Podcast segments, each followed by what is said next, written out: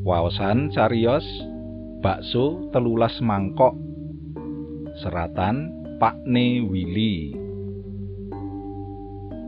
Saka praupane wis katon yen Surakatim lagi kagol atine. Lambene mecucu untu kerot-kerot. Bola bali resah-kresuh karo ambekan landung Turyanto keponakane ora entek-entek anggone digrujuk ujar. Bocah kok karepe dhewe kon mangkat gasi iki perlune supaya golek panggonan. Lah kok malah mampir nonton bal-balan. Oleh-olehane ya ngene iki. Turyanto ora mangsuli. Tangane ibut masang patok kanggo ngedekake terop papan dodolan bakso. Cipati pancen lagi duwe gawe geden. Nanggap wayang dalange dalang kang cukup kawentar ing telatah kono. Pengetan seket taun Indonesia emas pancen katon regeng temenan. Taun iki wayangan manggon ing kantor kecamatan kang pendopone nembe wae dibangun. Padatan yen ana acara ngene iki sing nonton tumplek-blek. Nom tuwa, lanang wadon kabeh gemruduk ngebaki latar kantor kecamatan. Sing bejo ya bakul-bakul panganan klebu Surakatim kang panggautane pancen dodolan bakso. Biasane wiwit bubar luhur para bakul iku wis padha golek panggonan kang kira-kira strategis lan nguntungake. Semono uga Surakatim. Sadurunge luhur, dheweke wis ketrak-ketrek ngoprak-oprak Turyanto. Ponakane kang biasa ngrewangi dodolan bakso. Nanging apese Surakatim dalan tumuju kantor kecamatan ngliwati lapangan sepak bola. Kebeneran nalika semono lagi ana final pertandingan sepak bola. Nyambut seket tahun Indonesia emas.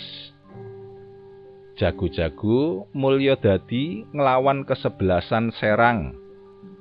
Karpe mono nonton sedelo terus bablas golek papan neng cedhak kantor kecamatan.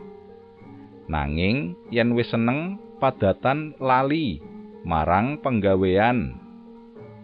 Jam papat sore wis suwe mungkur nalika Turyanto kledang-kledang tekan ngarep kantor kecamatan.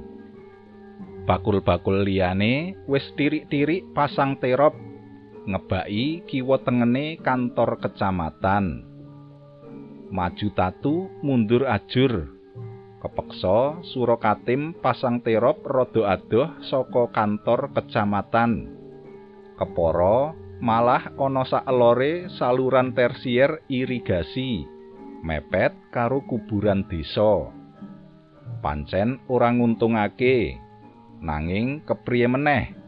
Panggonan lowong anane jan mung kari ing kono. Dalange pancen pinter temenan.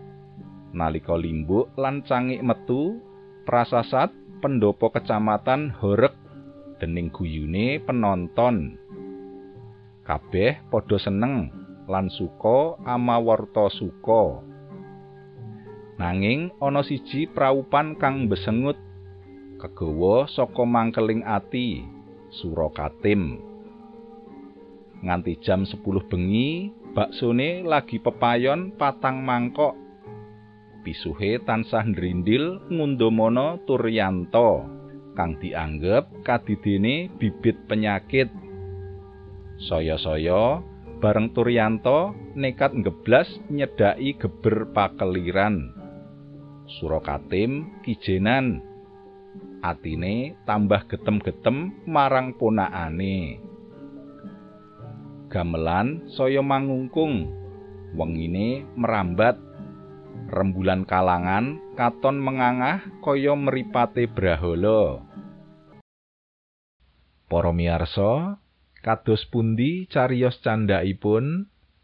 Sumangga kula aturi pinarak wonten channel YouTube radio siaran Jawi. Matur nuwun.